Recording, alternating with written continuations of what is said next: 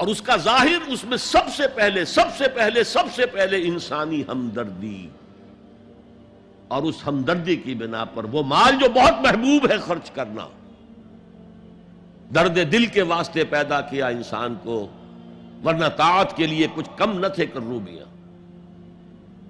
اگر یہ نہیں ہے تو کچھ نہیں۔ حضور نے فرمایا من یحب الرفق فقد حرم الخیر کلہ، جو شخص دل کی نرمی سے محروم ہو گیا وہ کل کے کل خیر سے محروم ہو گیا۔ کسی کو دکھ میں دیکھو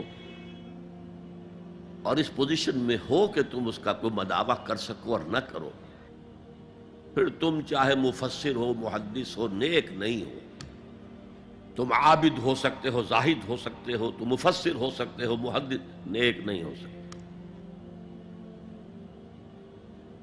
من یحرم الرفق، رفق کہتے ہیں نرمی، رفیق ہمارا ساتھی، دمساز۔ ظاہر بات ہے آپ کو دکھ ہوگا، آپ کے رفیق جو ہے اس کے اپنے دل میں محسوس کرے گا آپ کے درد کو۔ ہم درد کسے کہتے ہیں؟ ہم درد، ان کا درد مشترک ہے۔ ہم عصر ایک زمانے کے لوگ، ہم جماعت ایک جماعت میں پڑھنے والے، ہم درد۔ خنجر چلے کسی پہ تڑپتے ہیں ہم امیر، سارے جہاں کا درد ہماری جگر میں ہے۔ اگر یہ رفق نہیں ہے، اگر یہ ہمدردی نہیں ہے، اگر کسی کو دکھ میں دیکھ کر آپ تڑپ نہیں اٹھتے، اگر اس کی مدد کرنے پر قادر ہو اور نہیں کرتے تو کل خیر سے محروم ہے۔ پڑھے جاؤ نمازیں اور تہجدیں، کچھ حاصل نہیں ہوگا۔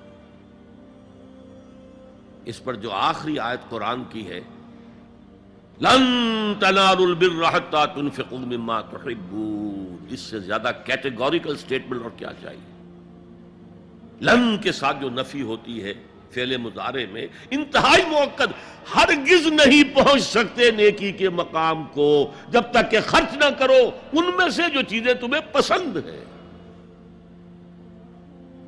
قمیض پھٹ گئی ہے، بوسیدہ دے دو کسی کو، یہ نہیں ہے خیرات و صدقات، بلکہ جو تمہیں محبوب ہو۔ لن تنالوا البر، بر کے مقام تک نہیں پہنچ سکتے۔ پھر میں کہہ رہا ہوں، عابد ہو سکتے ہو، زاہد ہو سکتے ہو،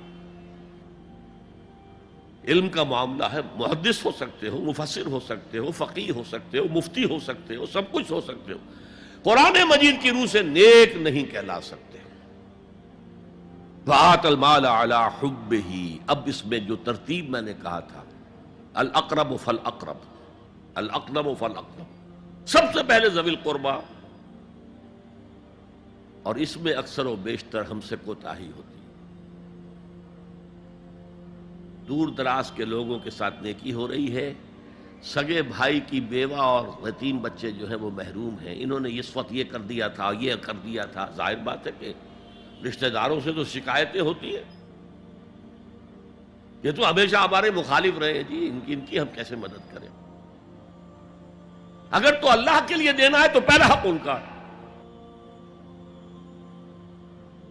من عبا للہ وابغض للہ وعطا للہ ومنع للہ، اللہ کے لیے دیا ہے اگر تو اپنے اس نفس کے جو انتقام کا جذبہ ہے اس کو کچلو، اور جس کا سب سے پہلا حق ہے اس کو پہنچاؤ، حق بحقدار رسید۔ ذوی القربی والیتامی، جو بے سہارا رہ گئے، باپ کا سایہ نہ رہا، والمساکین، مساکین کسے کہتے ہیں؟ مسکنت کہتے ہیں کم ہمتی۔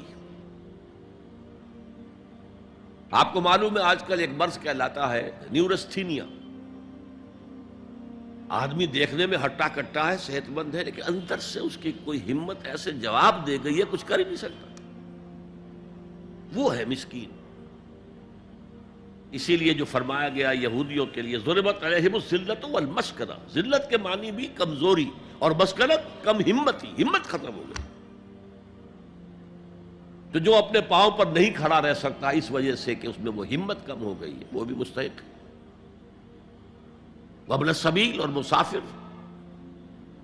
پرانے زمانے میں آپ کو معلوم ہے نہ سرائے تھیں، نہ کچھ اور تھا، نہ ہوٹل تھے، پھر اگر کہیں راستے میں چوری ہو گئی، ڈاکہ پڑ گیا، تو آدمی جو ہے گھر میں خود ہے، کفیل ہے، اچھا ہے، اس وقت کی حالت ایسی ہو گئی. ہمارے ہاں بیگرز نے اسی کو ایک بہت بڑا بہانہ بنایا ہوا, جی میں آیا تھا وہاں سے اور یہاں سے اور میری جیب کٹ گئی, سب کچھ چلا گیا, اب مجھے واپس جانے کے لیے کرایہ چاہیے. اکثر و بیشتر جھوٹے کیسز ہوتے ہیں. اگر آپ کسی کو پکڑ لیں اور ساتھ لے کر کہیں تحقیق کراؤ تو وہ بھاگ جائے گا, پھر نہیں آئے گا اس مسجد میں. لیکن یہ کہ ابن السبیل یہ بھی ایک کھاتا ہے. وسائلین یہ ذرا تفصیل طلب معاملہ ہے. اسلام کی تعلیم بڑی متوازن ہے. ایک طرف سوال کی مذمت ہے, مت اپنا دستے سوال دراز کرو کسی کے سامنے. جو شخص ہاتھ پھیلاتا ہے مانگنے کے لیے وہ اپنی عزت نفس کو ہتھیلی پر رکھ کر آپ کے سامنے پیش کر رہا ہے, اور آپ ٹھوکر مار دیتے ہیں اس کی عزت نفس کو. مانگو اللہ سے, اللہ کسی کے دل میں ڈالے تمہاری ضرورت پوری کر سکتا ہے, بغیر اس کے کہ تم کسی کے سامنے دستے سوال دراز کرو. تو سخت مذمت ہے, اور خاص طور پر بیگری جو ایک انسٹیٹیوشن بن گیا ہے, ایک پیشہ بن گیا ہے, وہ تو اسلام کی تعلیمات کے منافی ہے. اور جس طرح کی ہم خیرات بانٹتے ہیں, پانچ روپے کا نوٹ دے رہے ہیں مانگنے والوں کو, مسجدوں کے باہر سمجھ رہے ہیں ہم نے حاتم طائی کی خبر کو لات مار دی, حالانکہ حقیقت میں آپ انسٹیٹیوشن آف بیگری کو سپورٹ کر رہے ہیں. کسی ایک کو لے لو, آؤ چلو مجھے اپنا گھر دکھاؤ, مجھے بتاؤ تم واقعی اس قابل ہو یا نہیں ہو, اور پھر اس کی مدد کریں, لمسم کریں. پھر وہ پانچ روپے نہیں, ایسی دیں کہ وہ کچھ اپنے پاؤں پر کھڑا ہو سکے. میں نے ایک روپیہ نہیں کہا آج دیا کہ ایک روپیہ تو اب کوئی شے نہیں رہی, لیکن یہ کہ پانچ روپے کا نوٹ بھی آپ نے تقسیم کرنے شروع کر دیے, یہ کیا ہے؟ بس سائلین وفر رقاب. لیکن دوسری طرف سائل کو جھڑکنا نہیں ہے. فلا وسا اما سائلہ فلا تنہر, جھڑکو نہیں. اچھا بھائی نہیں, معاف کرو میرے پاس اس وقت آپ کی مدد کے لیے کچھ نہیں ہے, میں کچھ نہیں کر سکتا. تو ان دونوں کے درمیان اصل میں معاملہ ہونا چاہیے. بلکہ یہاں تک بھی فرمایا سائل کو ضرور دو, چاہے وہ گھوڑے پر سوار ہو کر تمہارے دروازے پہ آیا, کیا پتا اس کی واقعی الجھن کیا ہے. تو سوال کی مذمت اور سائل کو جھڑکنے کی ممانعت. حتی الامکان خالی ہاتھ نہ لوٹاؤ. اس نے اپنی عزت نفس اپنی ہتھیلی پر رکھ کر تمہاری سامنے پیش کر دیا, اسے ٹھوکر نہ مارو. لیکن جیسا کہ میں نے عرض کیا یہ انسٹیٹیوشن آف بیگری جو ہے یہ ایک علیحدہ شے ہے, بالکل اس کا اس سے کوئی تعلق نہ سمجھیے. وفر رقاب, رقاب جمع ہے رقبہ, گردن. فک رقبۃ او اطعام فی یوم ذی مسغبۃ یتیما ذا مقربۃ او مسکینا ذا متربہ. فک رقبۃ, کسی کی گردن چھڑا دینا. اس وقت سب سے بڑی اپلیکیشن اس کی تھی غلاموں کو, کنیزوں کو اپنے پیسے سے خرید کر آزاد کر دینا. بہت بڑی نیکی, بہت بڑی نیکی. اور حضرت ابو بکر رضی اللہ تعالیٰ عنہ کے دفتر فضائل میں سب سے اونچا کام یہ ہے کہ جن غلاموں کو اور جن کنیزوں کو ستایا جا رہا تھا, their owners, their masters, ان کے آقا کو حق حاصل تھا, جو چاہے کریں ان کے ساتھ. قتل کرنے کوئی پوچھنے والا نہیں ہے, میں پہلے بھی عرض کر چکا ہوں. میری ملکیت ہے, جیسے میری بکری میری ملکیت ہے, میں نے اس کو ذبح کیا, گوشت کھا لیا, تم کون ہوتے ہو پوچھنے والے؟ میرا غلام تھا, میں نے قتل کر دیا, تم کون ہو پوچھنے والے؟ ان کو حضرت ابو بکر نے خرید خرید کر آزاد کیا اور منہ مانگے دام دیے. حضرت بلال کے لیے امیہ ابن خلف نے اتنی بڑی رقم مانگی, حضرت ابو بکر نے کہا ٹھیک ہے لو.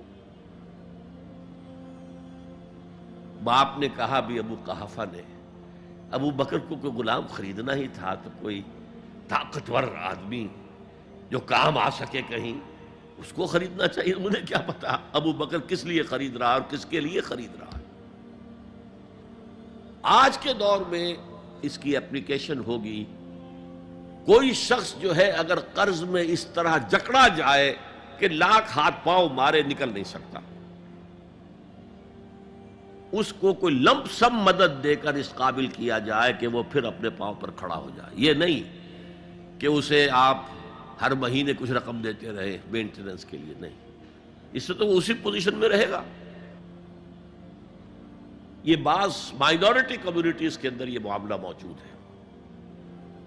کوئی بھائی اگر گر گیا ہے کاروبار میں تو اس کی پھر ایسی مدد کی جائے کہ وہ پھر آپ کی صف میں آ کر کھڑا ہو جائے، respectable members of your community, وہ اس شکل میں پہنچ جائے. یہ بھی فق و رقبتن اس کی ذیل میں آج کل آئے گا.